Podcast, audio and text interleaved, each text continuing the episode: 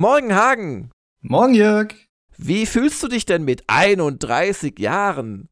Ach, super, super. Aber sag mal, hast du nicht gesagt, ich krieg noch ein Geschenk von dir? Ja, ja, das Geschenk war doch, dass du an deinem Geburtstag nicht ins Büro kommen musst. Ah, ja, dank. Moment, ich hatte doch am Sonntag Geburtstag.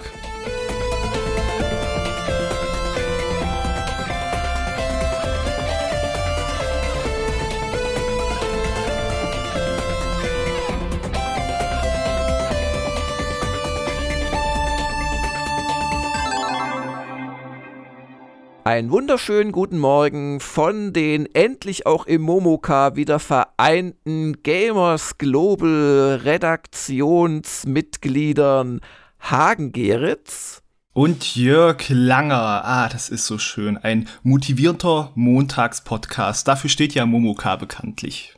Genau. Und äh, ja, ich war ja in den letzten beiden Washcasts dabei für unsere Premium-User, aber irgendwie hat es mit Momoka nicht geklappt. Am letzten Montag lag ich auch ziemlich in den Eisen. Ich war nämlich ja von Japan erst zurückgekommen und jetzt müssen alle tapfer sein, die meine Japan-Geschichten schon im Spieleveteran-Podcast oder im Woschka gehört haben.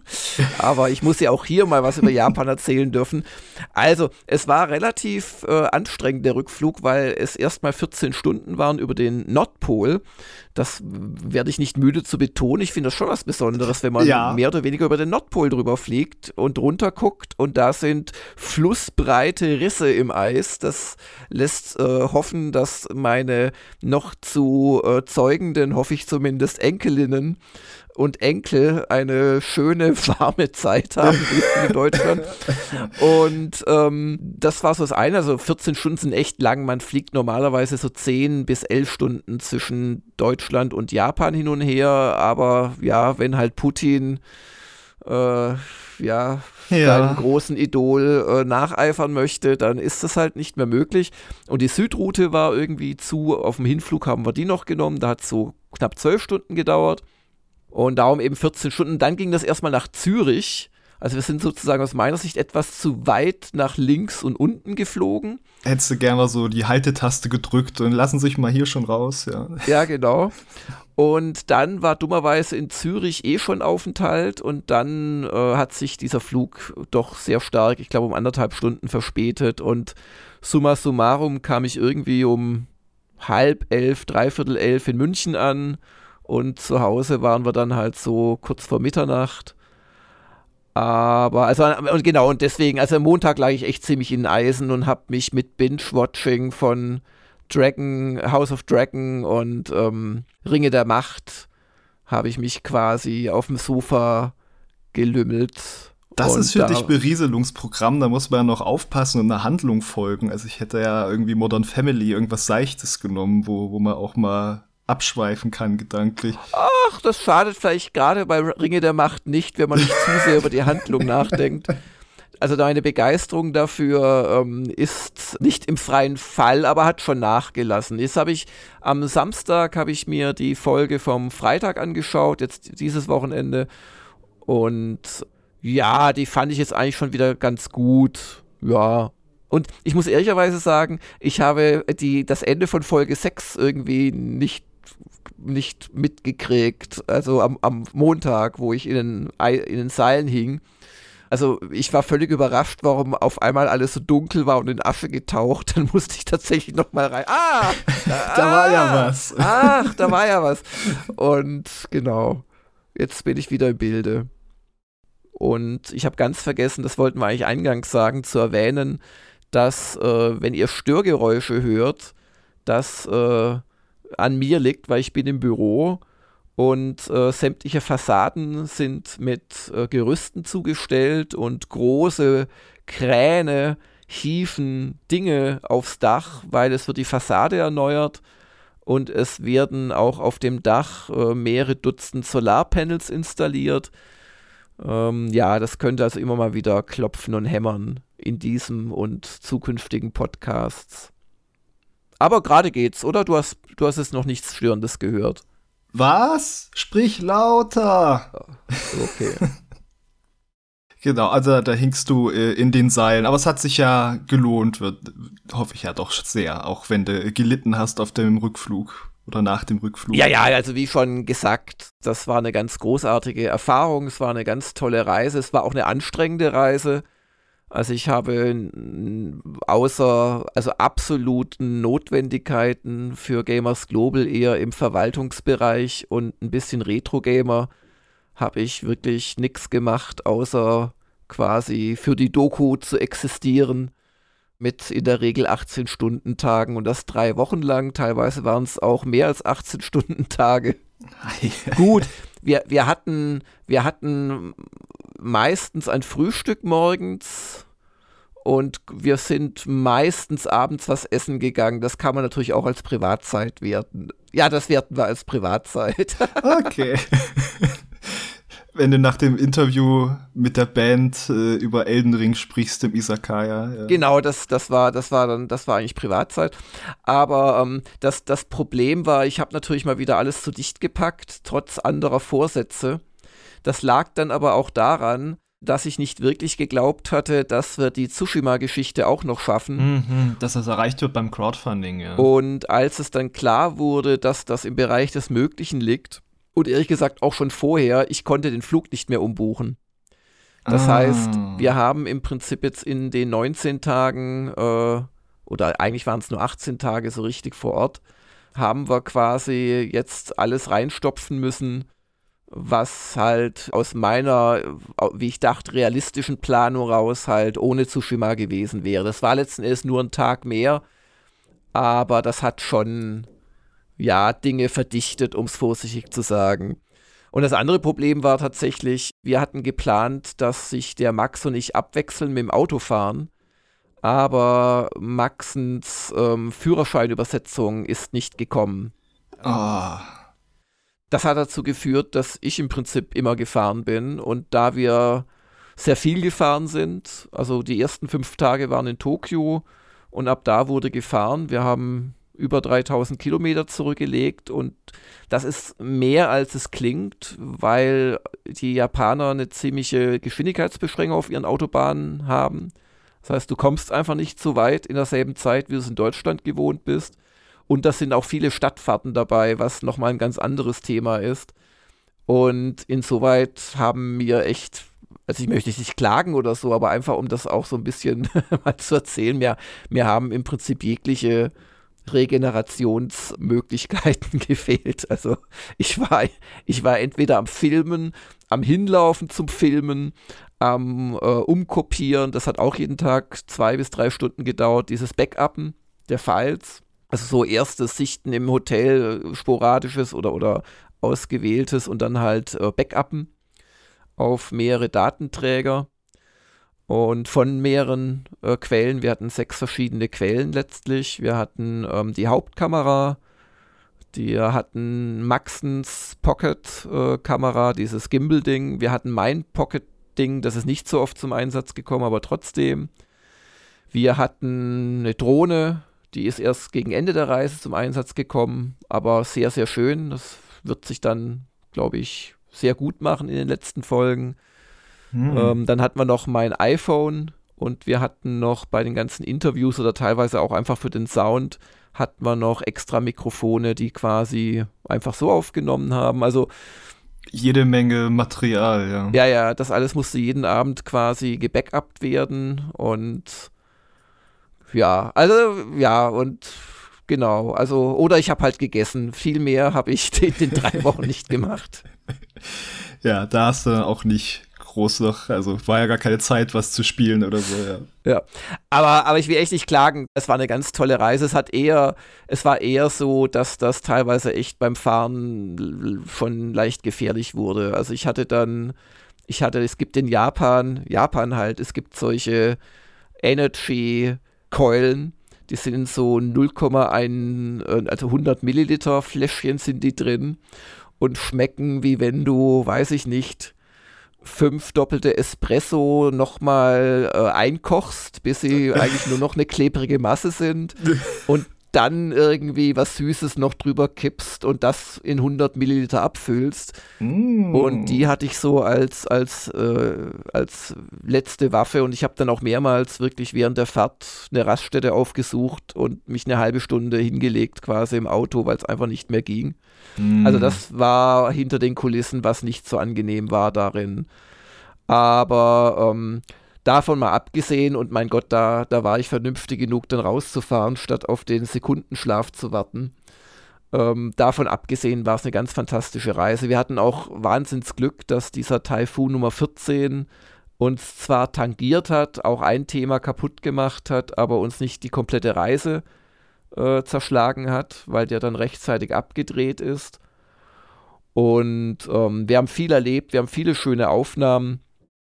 Und ich habe jetzt äh, die letzten Tage damit verbracht, das alles quasi zu sichten, zu ordnen in ja, so über 80 Einzeldirectories. Da schlummern jetzt über 1500 Videoschnipsel. Und die gehen jetzt heute an den René raus per Post auf einer 4 Terabyte SSD. Genau, und ich habe mir auch schon überlegt, wie man das Ganze quasi aufteilt.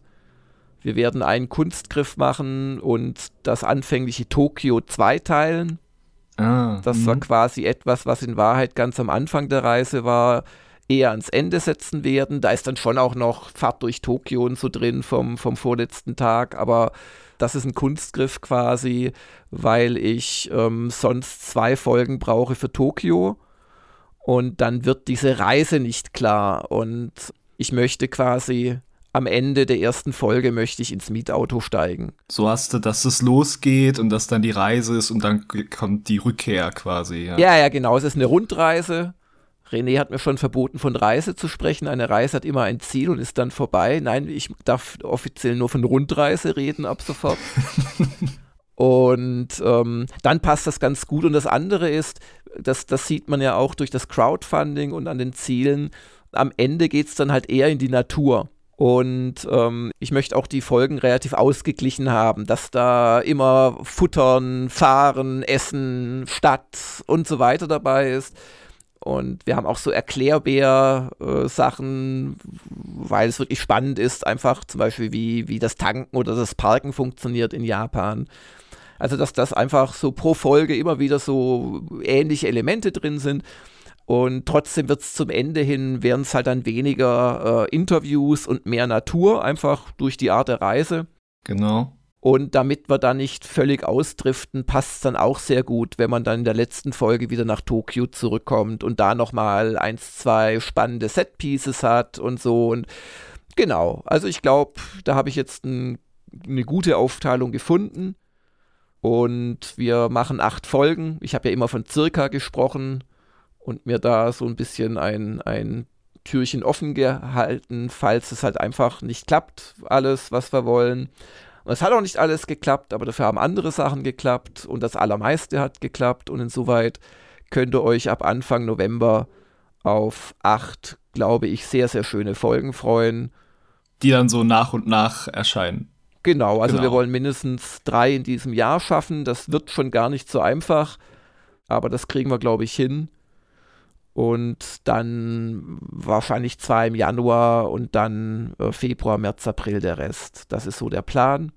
Vielleicht schaffen wir auch vier, das wäre natürlich super, aber ähm, ich möchte da nicht zu viel versprechen. Und letzten Endes muss es der René auch sauber schneiden und wir wollen es gut machen. Genau, dann habe ich bei dem Sichten habe ich auch schon diverse Sachen fürs Making of rausgenommen. Ja. Also viel so Sachen mit Max, wo wir uns bei der Fahrt unterhalten haben oder auch andere Geschichten. Ich glaube, das wird auch sehr schön. Und jetzt im Oktober steht erstmal die Galerie Plus an über die Reise. Da muss ich natürlich aufpassen, dass ich nicht zu viel verrate. Ich will jetzt natürlich nicht, dass jemand, der die Doku dann sieht und auf der Goldstufe auch das Making-of, äh, die, die Making-of-Screenshots oder, oder Fotos gesehen hat, dass der da das Gefühl hat, er sieht nichts mehr Neues, aber ich glaube, das kriege ich hin. Super. Und einen ganz kleinen Vorgeschmack hat man ja auch bekommen oder einen kleinen Eindruck äh, bei unserer jüngsten Fotos des Monats Galerie. Ja, genau. Aber da ging es dann schon mehr um meinen London-Trip, aber ein, zwei Japan-Fotos äh, Fotos so zum Anteasern waren auch dabei. Genau, und ähm, ja, da gibt es natürlich noch viel zu erzählen. Also in der, in der Behind the Scenes wird auch dieses Thema, wie, wie sind denn Max und Jörg ins japanische Fernsehen gekommen, wird da natürlich erwähnt werden. Ist mal gut, dass wir damit ins Fernsehen gekommen sind, nicht mit einem Autounfall. ja, ja das, das ist definitiv die bessere Alternative. Oder, oder als wir wirklich noch drei Meter davon entfernt waren, in eine, äh, eine Fußgängerzone überdachte Einkaufspassage mit dem Auto hineinzufahren. Ja, ja. ja. ja, und auch genau. nicht, dass du irgendwie vor Erschöpfung auf der Parkbank eingeschlafen bist und dann kommt da der, äh, der Skandalbericht über die westlichen Touristen, die da in genau, dem herumlungernden Westler. Genau. Ja, aber das soll es zu Japan gewesen sein. Also jetzt äh, keine Sorge, wenn ihr jetzt mal zwei, drei Wochen nichts hört. Wir sind am Machen. Ich habe meine Hauptarbeit erstmal getan. Jetzt geht heute das alles an den René raus. Und dann wird es für mich dann jeweils, wenn René quasi den ersten Schnitt gemacht hat, dann wird es für mich nochmal jeweils so zwei Tage sehr intensiv. Mhm. Aber da das dann nur so ein, ein, ein bis zweimal pro Monat ist, kriegen wir das, glaube ich, gut neben der äh, Hauptarbeit hin. Und am Ende kommt dann was sehr Schönes raus. Ja, also könnt ihr euch drauf Wunderbar. freuen. Wer noch einsteigen möchte, das sage ich natürlich an dieser Stelle auch dazu.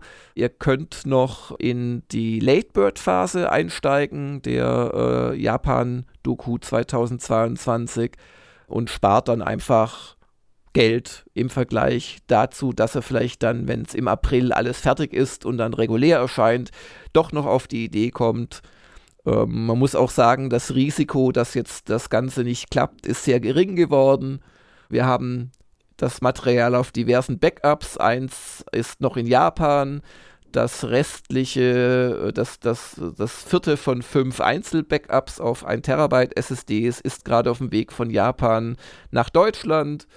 Auf unserem Raid ist eine Fassung, bei mir zu Hause ist eine Fassung und dann gibt es noch sozusagen das Master und eben das, was gerade auf dem Weg ist zum René. Also ja, es kann schon noch Dinge passieren, Atomkrieg oder so. du meintest ja, naja, vielleicht gibt es ja erstmal chemische Waffen als erste Eskalationsstufe. Von diesen dunklen Gedanken mal abgesehen, sollte da eigentlich nichts schiefgehen. Ähm, das heißt, euer Risiko ist relativ gering, dass ihr quasi die Katze im Sack kauft. Und wer also noch einsteigen möchte, geht einfach auf japandoku.com. Da ist das alles erklärt. Genau. Oder, oder auf die auf die jetzige normale Crowdfunding-News natürlich, da geht das auch noch. Super. Aber das soll jetzt in einem Podcast für längere Zeit erstmal gewesen sein mit Japan 2022. Und äh, sag mal, Hagen, dein 31. Geburtstag, den wir so scherzhaft aufgegriffen haben, wie war er denn? Was hast du gemacht? Also wenn du drüber reden willst. Ja, warum nicht? Äh, also der hat wirklich stattgefunden und der war an einem äh, Sonntag, aber wie jeder weiß, folgt ja auf dem Sonntag der Montag und deswegen dachte ich, komm, feierst du lieber rein und zwar mit meinem äh, sehr guten Freund dem Franz, den kennt man vielleicht aus einer anderen Fotos des Monats Galerie, nämlich der aus dem Februar, wo es ja dann auch um meine Hochzeit ging, das war nämlich mein Trauzeuge und der ist jetzt im Laufe des Jahres hier nach München gezogen das war ein Glücksfall. Und dann kam so. Das ist der, der dich auf Händen getragen hat, oder? Genau, der war ja. mein Samwise und äh, aber der Ring fiel nicht ins Feuer und so weiter. Jedenfalls äh, kam, kam er dann so, und was machen wir dann eigentlich an deinem Geburtstag? Und das hat mich so rausgeworfen, weil ich äh, hatte jetzt gar nicht äh, mehr so, also öfter hatte ich mal jemanden besucht oder Kumpels hm. kamen her. Dieses Jahr war gar nichts geplant, war jetzt nicht der Runde wie letztes Jahr. Und dann dachte ich, ja stimmt, wir können ja was machen, auch mal eine größere Runde. Und dann äh, saßen wir hier schön zusammen. Meine Frau hat einen ganz wunderbaren Nusskuchen gemacht mit so einer Vollmilchglasur, aber darüber noch mal so zart-bitter Applikation. Mm. Ja, oh, da ist heute immer noch was übrig. Ich freue mich dermaßen noch mal drauf. Also hm. äh, sehr lecker und hm. den Großteil Sowas kann man übrigens auch ins Büro mitbringen, wenn es nicht wegkommt. Also und, und, so auf den Tisch stellen und einfach mal gucken, was passiert. Ah, ich sag ich nur. Ja, ja, ich, ich fürchte. Ja. Ah, ah, da fällt mir aber doch noch was ein ja. Äh, vergiss deinen Geburtstag, völlig unwichtig hier. Mitarbeitermotivation war jetzt genug. Ähm, bevor ich es vergesse, wegen Mitbringen, ähm, was auch noch äh, natürlich auf, äh, in Sachen Japan auf der Agenda steht, ist an ah, die Topspender ja. mit diesen äh, Fullsets bei den Medaillen. Wir haben ja das kleine und das große Fullset dass wir da die Geschenke verschicken. Dazu noch ein Hinweis, da warten wir tatsächlich noch auf eine Lieferung aus Japan, wobei ich nicht weiß, ob die wirklich kommen wird weil ich wollte dann doch nicht, ähm, ja, auch wenn es immer nur so 0,25 glaube ich ist, äh, Teefläschchen werden da, wenn alles klappt, noch drin liegen mit dem Gamer-Tee. Ah. Diesen hochprozentigen. Und auf das warten wir noch ein bisschen. Ich gebe dir mal bis nächste Woche. Ansonsten wäre hier von uns aus alles parat und wird euch zugeschickt. Ich sage einfach mal, im Laufe des Oktober kommt das. Kommen da auch ja. noch Präsente, ja. Genau. So, sorry. Also, du wolltest deinen Kuchen äh, nicht selber essen, sondern mir mitbringen morgen, hatten wir vereinbart. Und was sonst noch? Also, was, was habt ihr denn gemacht am Samstag?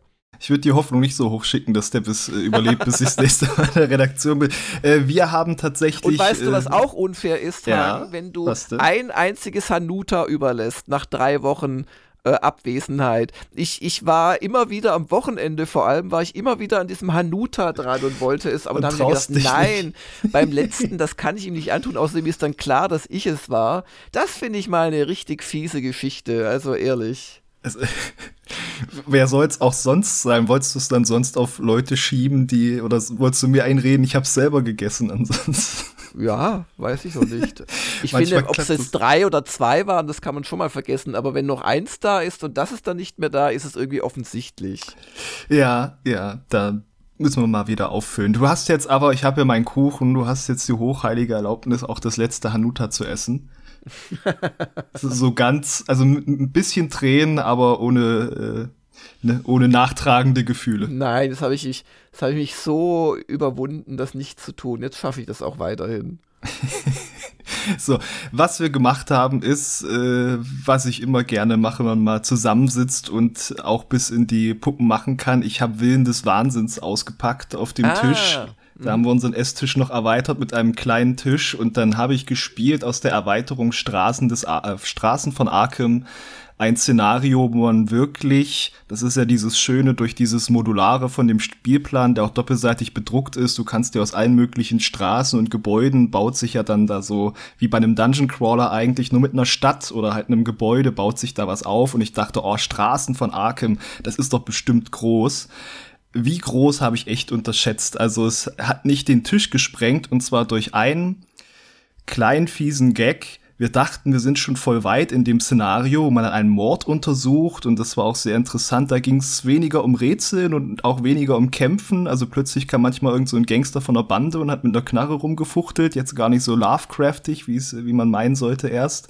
Und man hat halt diesen Mord untersucht und mit vielen, vielen NPCs gequatscht die ganze Zeit. Mhm. Und da dachte ich, okay, jetzt äh, machen wir erst eine Pause zum Essen, dann geht's weiter und dann haben wir es doch sicher bald geschafft und dann kommt plötzlich so ein Timer, oh, die Polizei kommt, dann müsste erst mal nach Hause und ich dachte, ah, okay, haben wir den Fall nicht ganz gelöst, müssen wir irgendwann noch mal spielen, um es zu Ende zu machen. Nein, Jörg, wir bauen den ganzen Spielplan ab und dann sagt's, jetzt trefft ihr euch oh, am nächsten nein. Tag im Park.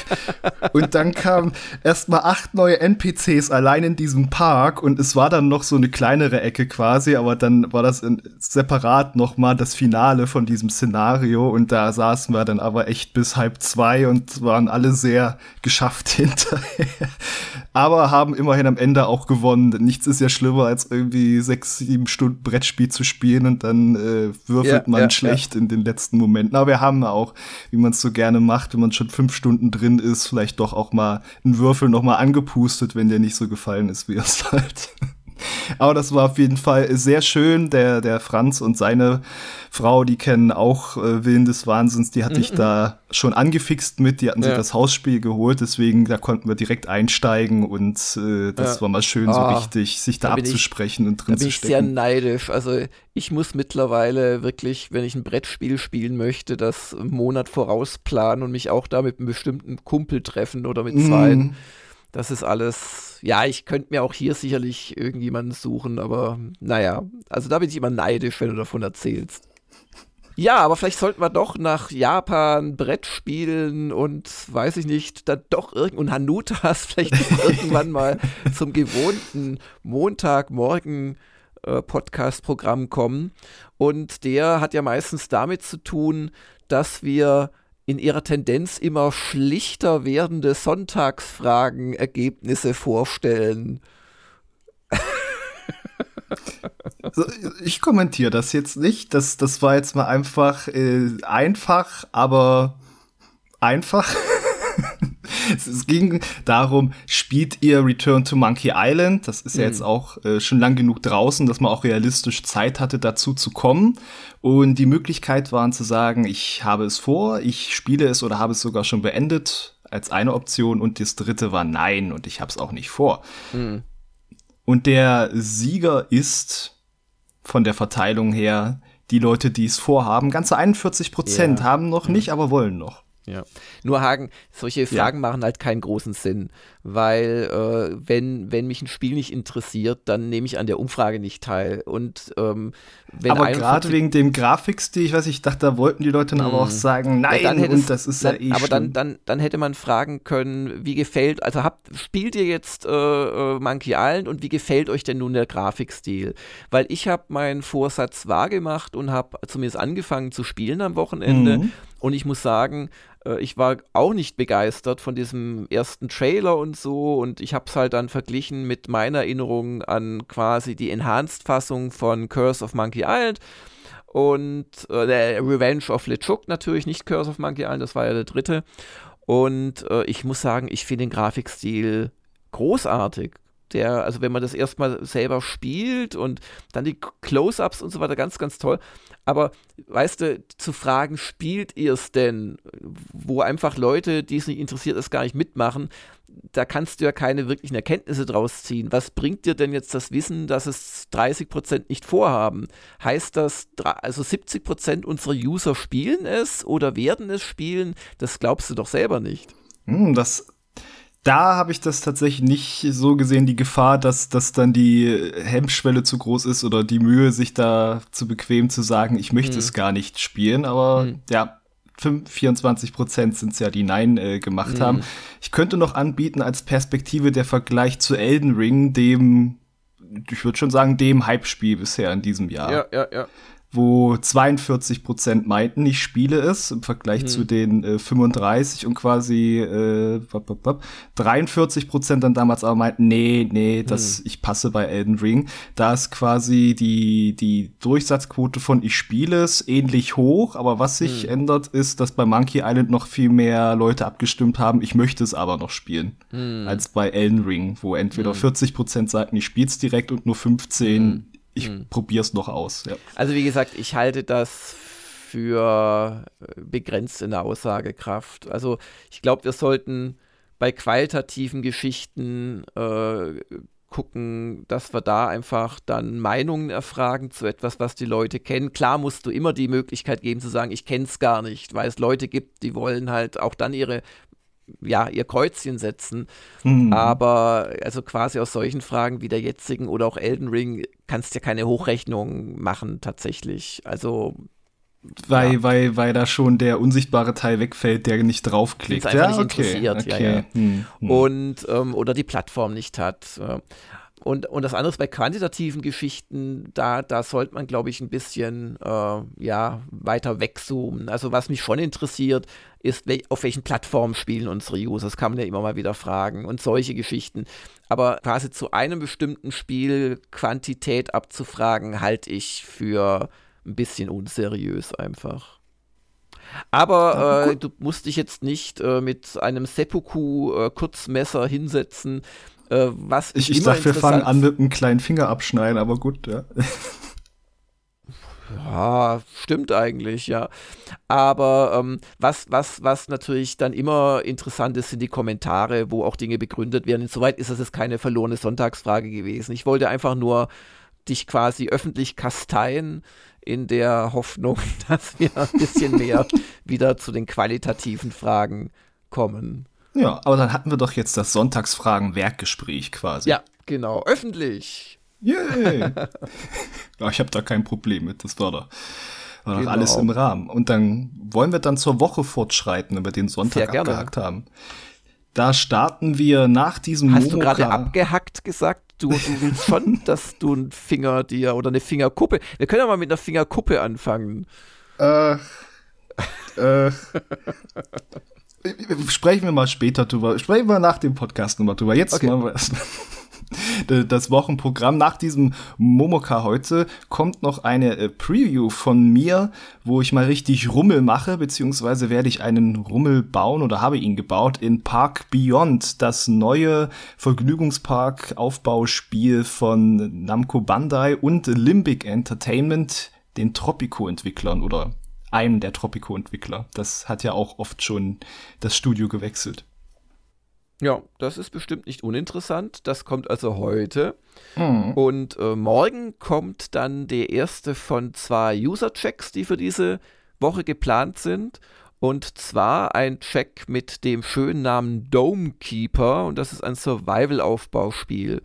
Genau, auf fremden Welten hat man quasi Kuppeln und muss die dann vor den Gefahren dieser fremden Welten verteidigen. Und dann haben wir am Mittwoch ja gleich den nächsten Check. Und zwar geht es da bei Serial Cleaners um, ja, eine, wenn ich es ka richtig kapiere, so in den 90er Jahren angesiedelte Tatortreinigungstruppe. Es ist ein Stealth-Spiel und du musst quasi, wahrscheinlich unter Zeitdruck, vermute ich mal, Tatorte reinigen, bevor quasi die Polizei merkt, dass da ein Mord geschehen ist oder was auch immer. Klingt genau. auch sehr spannend. Und ähm, ebenfalls am Mittwoch und natürlich verspätet, klar, kommt das September-Edi. Aber ich hoffe, ich kann euch da ein aktuelles Thema zumindest anreißen, das sehr wichtig ist für uns.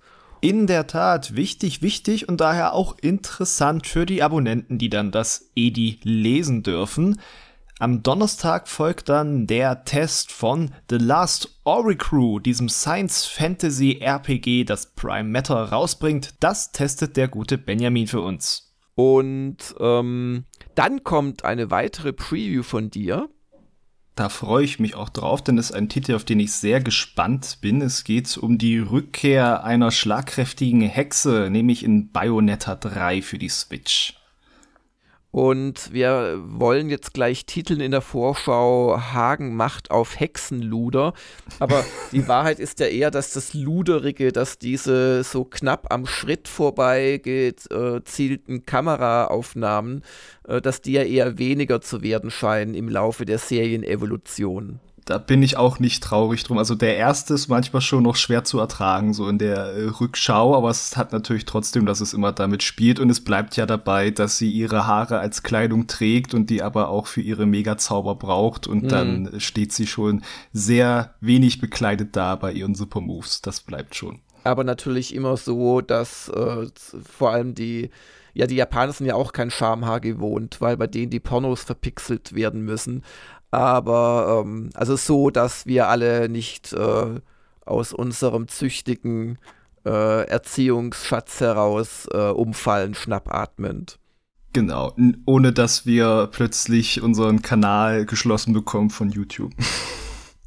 Ja, da kann man sich bei YouTube nie so sicher sein. Ja, das stimmt, das stimmt. Genau. Aber es sollte noch hinhauen. Und am Freitag folgt dann äh, der Woschka mit dem Wobei, Blick zurück. Genau, da gucken wir mal, ob wir vielleicht wieder einen Gast äh, finden, weil mir hat es aus der Ferne, auch wenn ich ehrlicherweise da echt immer nur reingehört habe, wenige Minuten lang, es war echt keine Zeit, aber aus der Ferne hat mir sehr gut gefallen, dass du ja ein ganzes Feuerwerk an äh, User-Gast-Podcasts gemacht hast in letzter Zeit und äh, so, so sehr sicherlich die Zuhörer unsere Stimmen lieben, gerade jetzt, wo wir noch zu zweit sind ähm, glaube ich, wäre es nicht schlecht, wir würden da durch Gäste auch für ein bisschen Abwechslung sorgen. Das ist doch mal ein Plan.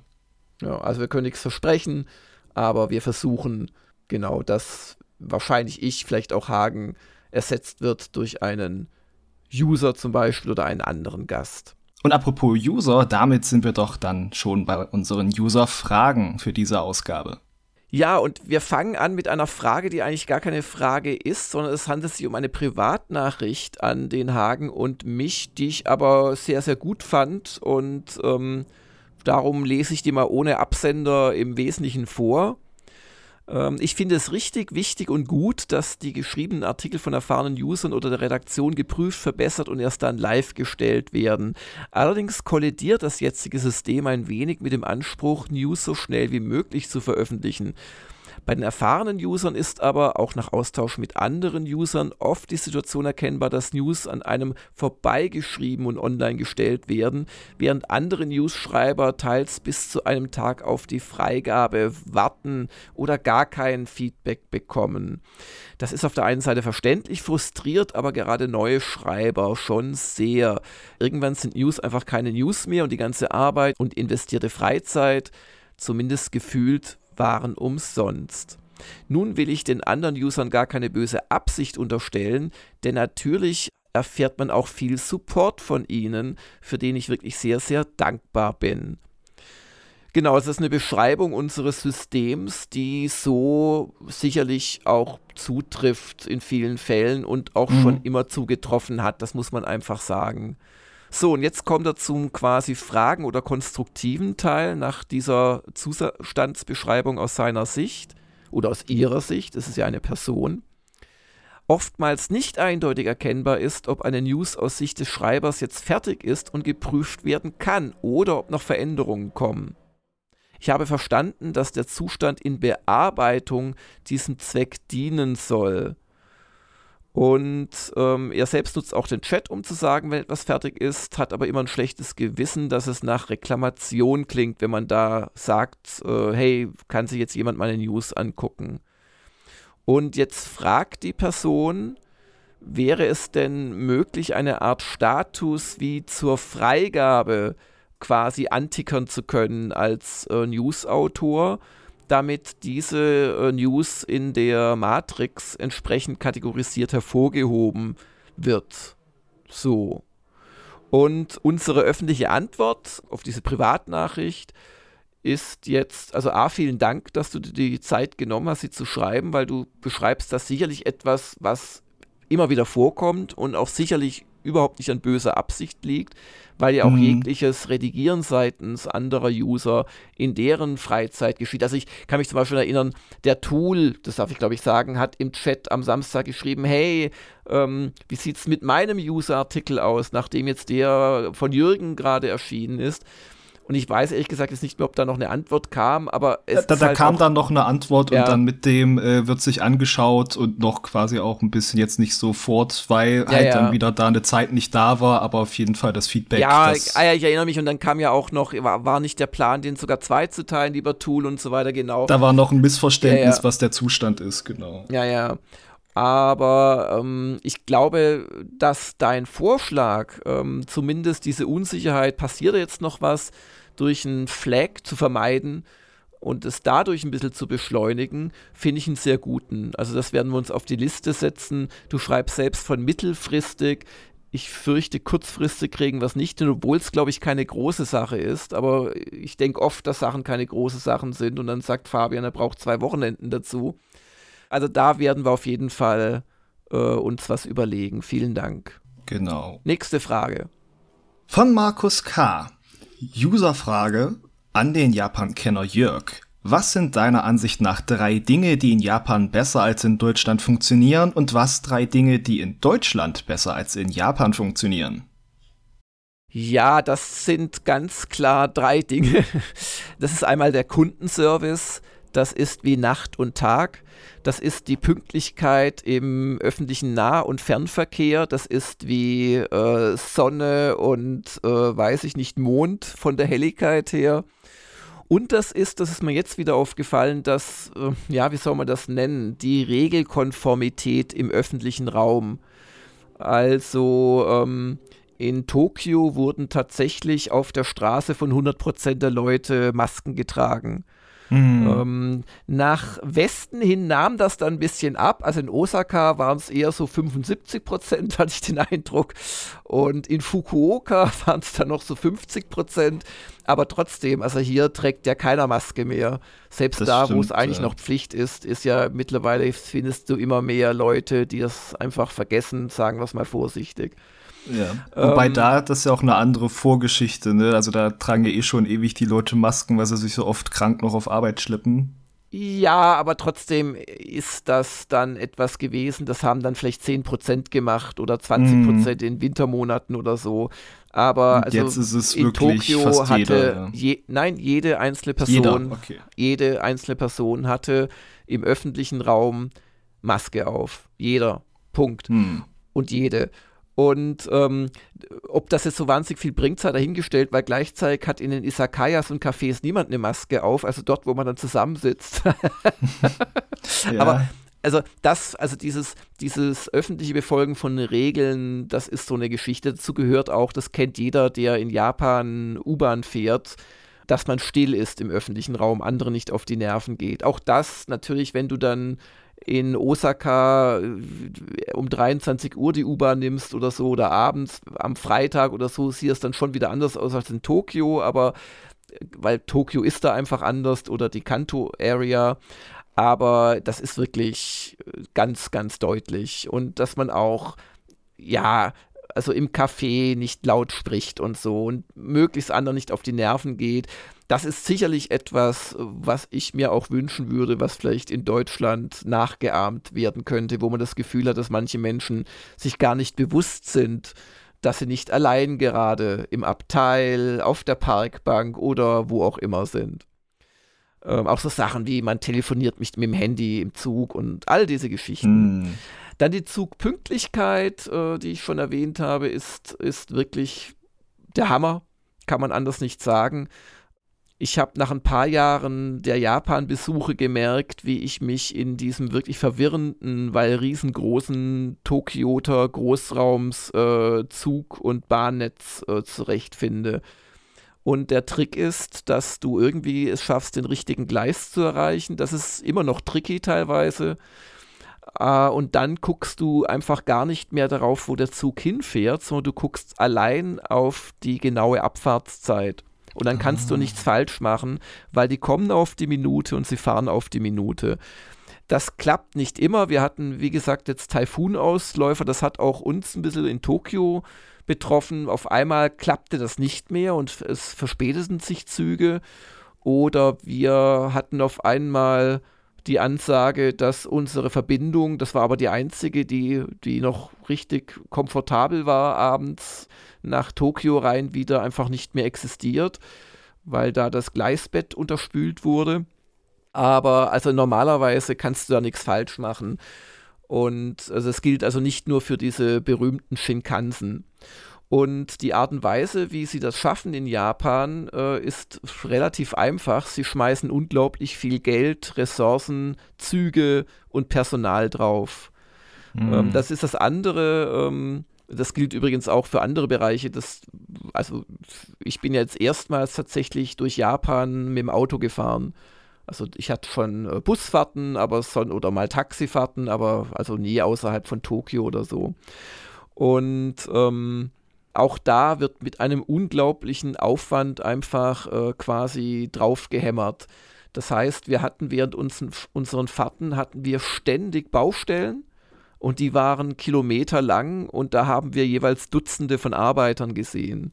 Mm. Und einige von diesen Dutzend Arbeiter haben keine andere Aufgabe, offensichtlich, ich hoffe, sie rollieren durch, als am Anfang, in der Mitte und am Ende der Baustelle mit einer Fahne zu winken um auf die Baustelle aufmerksam zu machen. Ganz Ach, selten gibt es das auch in elektronischer Form. Das sieht man dann quasi so Displays, wo auch einer winkt, aber das sind halt nur Pixelfiguren.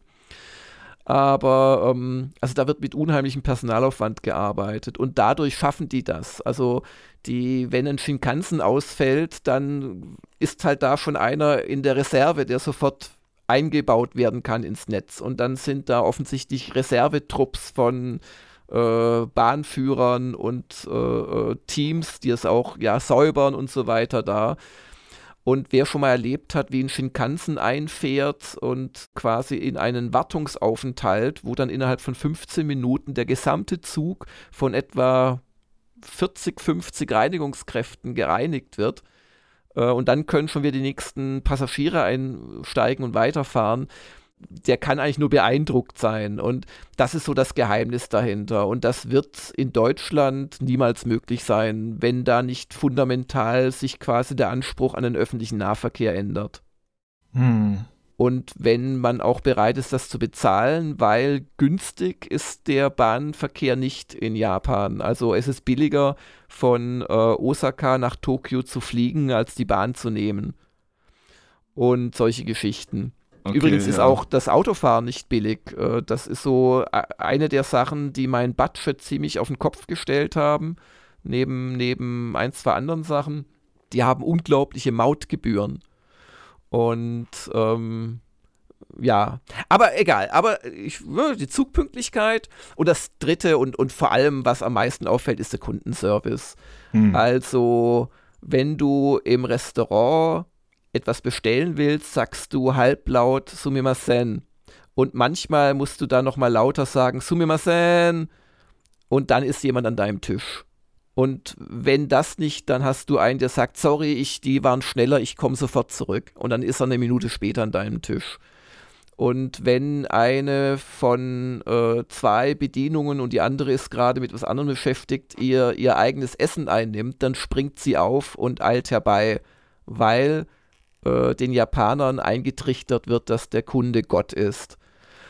Und genauso ist es in den Kaufhäusern und ist es überall. Und ähm, wenn du dann dein Bier bestellt hast, äh, dann dauert es selten mehr als eine Minute, dass du es dann auch serviert bekommst. Und das ist alles kein hier, ah, Japan, rosarote Brille, das ist wirklich so. Also, mhm. dass du mal zwei oder drei Minuten auf dein Bier warten musst, ist wirklich selten das Essen kommt sehr schnell und so weiter und so fort. Also das ist ein unglaublich anderer Servicegedanke. Es hat auch wieder mit Personal zu tun, wobei viele der kleineren Restaurants und Isakayas, die haben oft nur einen Besitzer und eine Aushilfe. Ähm, sind aber dann auch nicht so groß. Also ich glaube, wenn man sich angucken würde, haben die japanischen Bedienungen einfach weniger Gäste pro Person. Aber ja. trotzdem, also dieser unglaubliche Service-Charakter, ähm, den, den wirst du in Deutschland nicht finden. Und ähm, ja, und äh, übrigens, es wird ja auch kein Trinkgeld gezahlt in Japan. Und es werden dir Sachen nachgetragen, wenn du sie liegen lässt und so weiter und so fort. Also wir waren einmal in Fukuoka, nee, nicht in Fukuoka, in Totori, waren wir essen hatten, weil die das noch sehr ernst genommen haben dort. Ähm, es war auch im Westen, aber dann halt im Norden wiederum. Fukuoka war es echt anders, aber da haben sie es wirklich ernst genommen, noch mit Corona. Da mussten wir auch erstmal unsere Hoteladresse hinterlassen, also mhm, Hotelname mhm. und wie wir heißen. Und da hatten wir dann eine unserer Kameras, die, so den Mini-Gimbal vergessen. Es war uns gar nicht aufgefallen, aber auf einmal, so kurz nach elf, klopfte es an meiner Tür. Und da stand dann der Hotelportier oder, oder ja, hm, und hat mir das Ding gebracht und ich wusste noch gar nicht, dass wir es liegen äh, gelassen hatten. Und zwar haben die es gemerkt, hatten durch die Covid-Information, wussten sie unser Hotel und dann ist da offensichtlich einer, und das war mehrere hundert Meter, also bestimmt so zehn Minuten Fußmarsch, ist da zu unserem Hotel gelaufen, hat es da abgegeben. Okay, ja, das ist natürlich eine ich ganz andere nicht. Dimension. Ja. ja. das ist einfach, und mir ist das auch an anderen Stellen schon passiert, dass mir jemand äh, mein, mein, mein Wechselgeld und meine Tüte, die ich unterm Tisch vergessen hatte, nachgetragen hat und, und so weiter.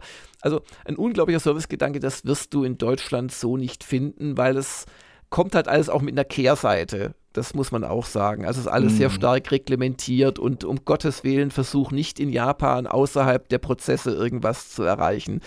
Genau, aber es wurde gefragt, was funktioniert besser. Umgekehrt, was funktioniert in Deutschland besser? Genau. Also ähm, das Thema Autobahn funktioniert aus meiner Sicht besser, weil man kann schneller fahren und muss nicht dauernd Maut zahlen und hat auch viel mehr ähm, Abfahrten und so dadurch. Äh, das, das muss nicht unbedingt stimmen. Aber ja, also das Autofahren finden und das Parken, um Gottes Willen, du kannst nicht parken in Japan, ohne dafür zu zahlen. Also das Thema Auto würde ich auf jeden Fall in Deutschland präferieren. Ähm, dann gerade die Kehrseite, die genannte, so das Mitdenken, auch mal vielleicht was abkürzen, pragmatisch etwas zu lösen. Das ist in Deutschland wirklich besser. Ich habe ein Beispiel, da, da ging es darum, äh, just diese, diese ganzen Mitbringsel für die Top-Spender zu besorgen. Da hatte ich drei Stunden verkalkuliert. Am Ende wurden es fünfeinhalb Stunden, weil wir auch zu mehreren Shops fahren mussten, aber vor allem, weil wir eine komplette Stunde an der Kasse verbracht haben, weil die Menge von dem, was wir da gekauft haben, äh, die Leute überfordert hat. Und weil dann die, derjenige, der uns da betreut hat, das war auch, meinte der Max dann, weil der hatte Werbung an seinem, an seinem Namensschild, das war wohl irgendein sehr untergeordneter. Mhm. Weil die, die normalen oder die, die, die wichtigeren, die haben keine Werbung an ihrem Namensschild kleben. Ah. ja. Und der war völlig überfordert. Und der hat dann, nachdem er, und das waren viele, viele Sachen, also ja, irgendwie bei Item 50 oder so hat er gemerkt, die Itemzahl, die er gezählt hat, stimmt irgendwie nicht mit seiner Kasse überein. Und dann ist er in so eine Art Robotermodus verfallen, hat immer wieder die letzte Tüte durchgezählt und ist immer wieder auf 6 gekommen, das war auch korrekt, aber das hat nichts an seiner Gesamtzahl getan. Dann hat er da wiederum, es war wirklich, es war eigentlich schlimm, das mit anzusehen. Und ähm, ja, und ja. ja, dann ging es auch noch lange. Ich glaube, in Deutschland wäre das so nicht passiert. Da wäre irgendjemand auf die Idee gekommen, vielleicht jemanden zu rufen, der das besser kann. Oder einfach zu sagen, komm, sorry, ich gebe den Scheiß jetzt noch mal von vorne ein, weil es war, er hat halt nicht, er hat dann wirklich angefangen, alle Sachen noch mal zu scannen und was er übersehen oder doppelt gemacht hatte. Und daher irgendjemand hätte mal irgendwie gesagt in Deutschland, wir fangen jetzt einfach von vorne an, das geht schneller, als wenn ich da noch eine halbe Stunde suche. Also das mm. ist so ein mhm. Beispiel, der Pragmatismus. Und was fällt mir noch ein? Hm. Was, was funktioniert besser in Deutschland? Ja, hängt mit der Kehrseite diesen, dieses ganzen Service-Aspektes zusammen. Ich glaube so, dass das Thema Arbeiten und Work-Life-Balance, das klappt ganz sicher besser in Deutschland. Selbst in mm. Jobs, die vielleicht nicht rein 9 to 5 sind. Aber also wir hatten diese Rockband, Kotofaru, eine Indie-Rockband, das heißt, die haben alle richtige Jobs, aber die treffen sich halt ein bis zweimal zum Proben in der Woche und treten auch live auf und machen professionelle Musikvideos und so. Und da konnte der Gitarrist nicht da sein, weil er nicht frei bekommen hat in seinem Job. Ja. Oh, ja. ja und, und so Geschichten. Um, ähm, und wir kamen erst abends. Also ich glaube, wir kamen an einem Sonntag um 16 Uhr, hatten wir uns mit denen getroffen. Und das ging halt nicht, weil der arbeiten musste und nicht frei bekommen hat. Also das wären so die drei Dinge. Kundenservice, Zugpünktlichkeit und überhaupt Pünktlichkeit und so die Regelkonformität im öffentlichen Raum und auf der deutschen Seite Autos im Großen und Ganzen. ähm, obwohl der Sprit günstiger ist in Japan, muss ich lobend erwähnen. Ähm, und so ein gewisser Pragmatismus und Work-Life-Balance. Das sind sicherlich Dinge, über wo uns die Japaner beneiden würden, wenn sie es wüssten. Oder auch wahrscheinlich uns beneiden, wenn sie es kennen. Weil wir hm. haben gerade bei den Guides auch Leute getroffen, die haben zum Beispiel auch ein Jahr schon in Deutschland gewohnt und so und konnten da auch durchaus den Vergleich ziehen. So, nächste User-Frage. Und ich kann nichts dafür, dass es wieder Japan war. Bedankt euch bei Markus K. So, Ganon fragt. Was haltet ihr davon, den Woschka vom 30.09. für alle freizugeben? Ich finde, Dennis Abschied sollte nicht nur Abonnenten vorbehalten bleiben. Ja, kann man so sehen. Auf der anderen Seite haben wir ja Dennis Entscheidung im Momoka da verkündet gehabt. Insoweit haben das alle mitgekriegt. Und wir haben es mehrmals äh, im, im, in den Fotos des Monats thematisiert. Ähm, in Edis äh, thematisiert. Ja gut, die kann wiederum nicht jeder lesen. Also ich glaube, man, man kann wirklich mitgekriegt haben, dass Dennis nicht mehr bei uns ist. Und er kommentiert ja auch noch bei uns. Er ist ja nicht mhm. komplett aus der Welt. Also insoweit halte ich das nicht für nötig. Zumal es eh sein kann, dass der vielleicht noch äh, als kostenloses Beispiel kommt im nächsten, in diesem Monat. Genau. Was vielleicht als Frage dazu inhaltlich auch ganz gut passt, ist die vom Hannes Hermann. Der mhm. fragt nämlich, was hat in den letzten Jahren von Dennis auf euch abgefärbt? Wo habt ihr sogar etwas von Dennis gelernt? Ähm, oh, das ist ja eine mal gute Frage. Ich habe gelernt, dass ich noch entschiedener meinen Töchtern davon abrate, sich tätowieren zu lassen. nein, nein, nein. Ich, Ich, äh, das ist einfach eine persönliche Präferenz. Ich mag so Tattoos, mag ich nicht so. Also hat ja heutzutage jeder unter 30. Aber gerade der Dennis ist ja. da ja, äh, ja, gut dabei. Äh, ja. Das, was ich da sagen kann, ist vielleicht sogar so ein bisschen, manchmal denke ich ein bisschen kompliziert und in der Zusammenarbeit mit Dennis habe ich vielleicht auch manchmal ein bisschen so ein, ein, ein bisschen Pragmatismus von ja, genau, ihm dann das, auch mehr abschauen können. Ja, genau. Ganz genau. Das, das Lustige so ist, Punkt von den Usern war halt auch super wegen abgefärbt, kamen direkt zwei, drei Kommentare, äh, auch von wegen, ja, die Tattoos haben auf uns abgefärbt, jetzt haben wir auch, ja, genau. hat uns zu doll gedrückt. Oder ein Schnauzbart, genau, äh, dann, es klingt jetzt alles total kritisch und, und lästerlich, aber dann habe ich auch erkannt, dass ein, äh, äh, äh ein, ein Schnauzbart jetzt nichts ist, was aus meiner Sicht äh, also, so ober ich bin ein oberflächlicher. Mensch einfach. Ja. Genau. Nein, aber Dennis, Dennis hat, äh, hat sicherlich also mit einem großen Pragmatismus auch gearbeitet und das, das tut uns bestimmt eine Redaktion auch ab und zu mal gut. Genau. Und von Dennis gelernt habe ich persönlich bestimmt auf so, so taktischer Ebene, so bei, bei Spielen oder, also ich, bestimmte Sachen hat er einfach immer gemacht oder, oder war er auch so der, der Verantwortliche hier, was weiß ich, keine Ahnung, Netzwerk einrichten auf dem Mac oder so bestimmte Sachen bei, bei, mm, bei, mm. bei äh, OBB-Filtern äh, und so. Da hat Dennis viel gemacht. Du allerdings auch, gerade in den letzten Jahren. Nee, insoweit, äh, da, da, da war sicherlich sehr viel da. Genau. Gerade auch so technisch war ja auch so ein äh, Steckenpferd ja, genau, bei ihm. Ja, ja, genau. Technisch, da hat er uns auch noch äh, Rat gegeben, wir müssten doch mal wieder unseren Rechner ähm, upgraden. Unseren Hauptspielerechner und hat da ein paar konkrete Vorschläge noch gemacht. Genau. Genau, ich würde sagen, als vorletztes kurz den Krizzo. Wird es einen Test zu Dakar Desert Rally geben? Äh, ist nicht geplant, sorry. Und dann noch eine Frage von Bruder Samedi. Äh, welche Teile des Equipments, das du äh, mit nach Japan genommen hast, hast du am Ende doch nicht gebraucht? Was sind deine Lessons learned diesbezüglich?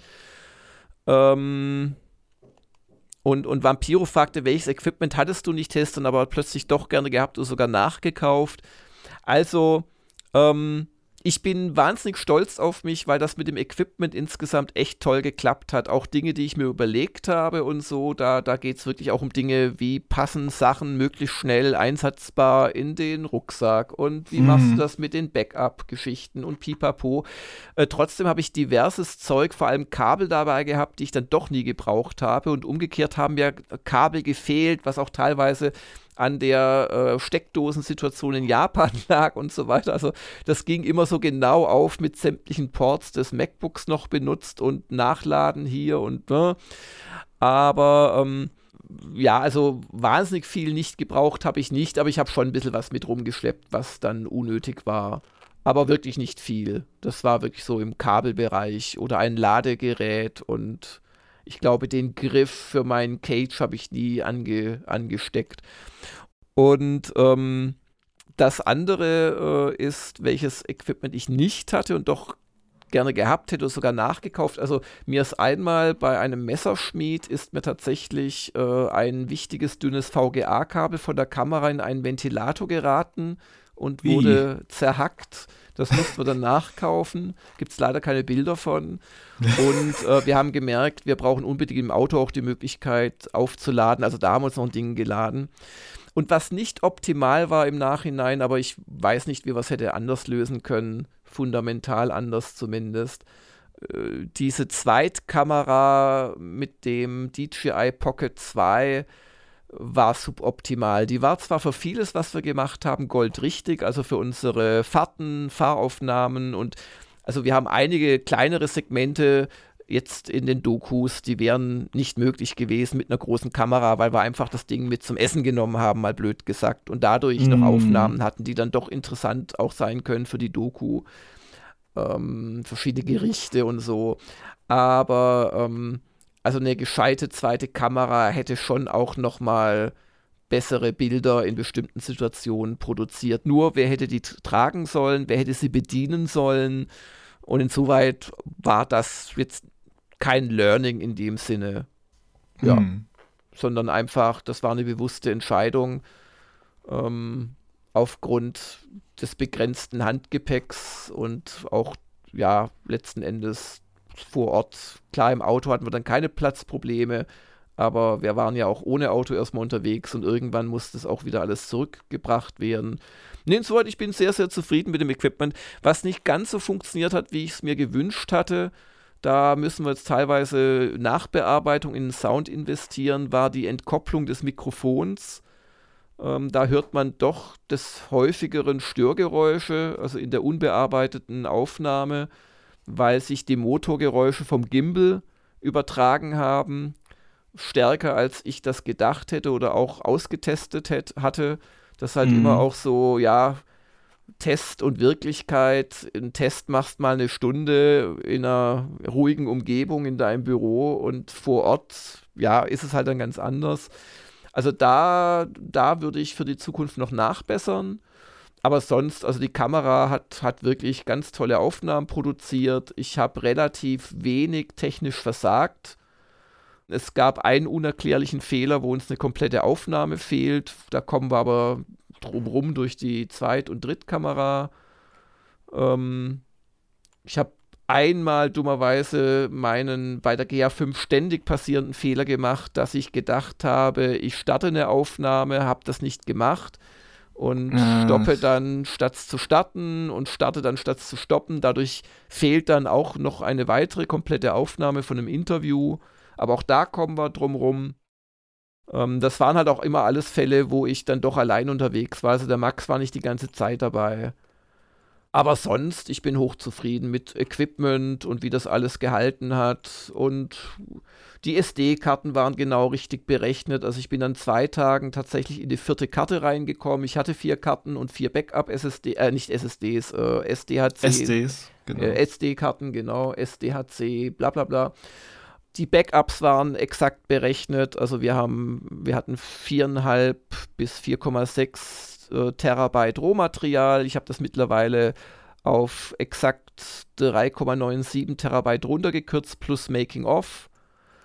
Ähm, für den René. Das hat also auch exakt gepasst mit unseren 2x5 TB Backups und den 5 1 TB SSDs und was ich sonst noch dabei hatte und Max. Naja, also es hat echt erstaunlich gut gepasst. Bin da sehr stolz. Lag halt auch daran, dass die Reise schon länger geplant war, dass sie auch mal äh, eine Zeit lang sogar schon für den Mai geplant war. Genau. Wo ich im Nachhinein froh bin, dass wir das nicht gemacht haben. Und das war natürlich auch eine gewisse Erfahrung mittlerweile haben bei dem Thema. Das genau. Licht hat sich sehr, also wir haben uns ja, also ein, ein schwerer Rucksack war nur das Licht, das hat sich sehr bewährt. Das war eine wichtige Verbesserung, das, das mitzuschleppen. Auch wenn ich manches Mal geflucht habe, gerade beim Umsteigen äh, oder vom Auto dann zum, zum eigentlichen Einsatz oder auch natürlich auf der Flugreise. Oh, weil ja. ich oh. das halt äh, ja in München schleppen musste, in Zürich schleppen musste und dann in Narita schleppen musste und in Makuhari bis zum Hotel und so. Das war alles nicht so angenehm. Aber das hat sich gelohnt. Ja. Nö, nö, also hochzufrieden. Ja, schönes Fazit, oder? Schönes Fazit. Damit ist ein überlanger Podcast äh, zu Ende. Wir wünschen euch eine schöne Woche. Genau.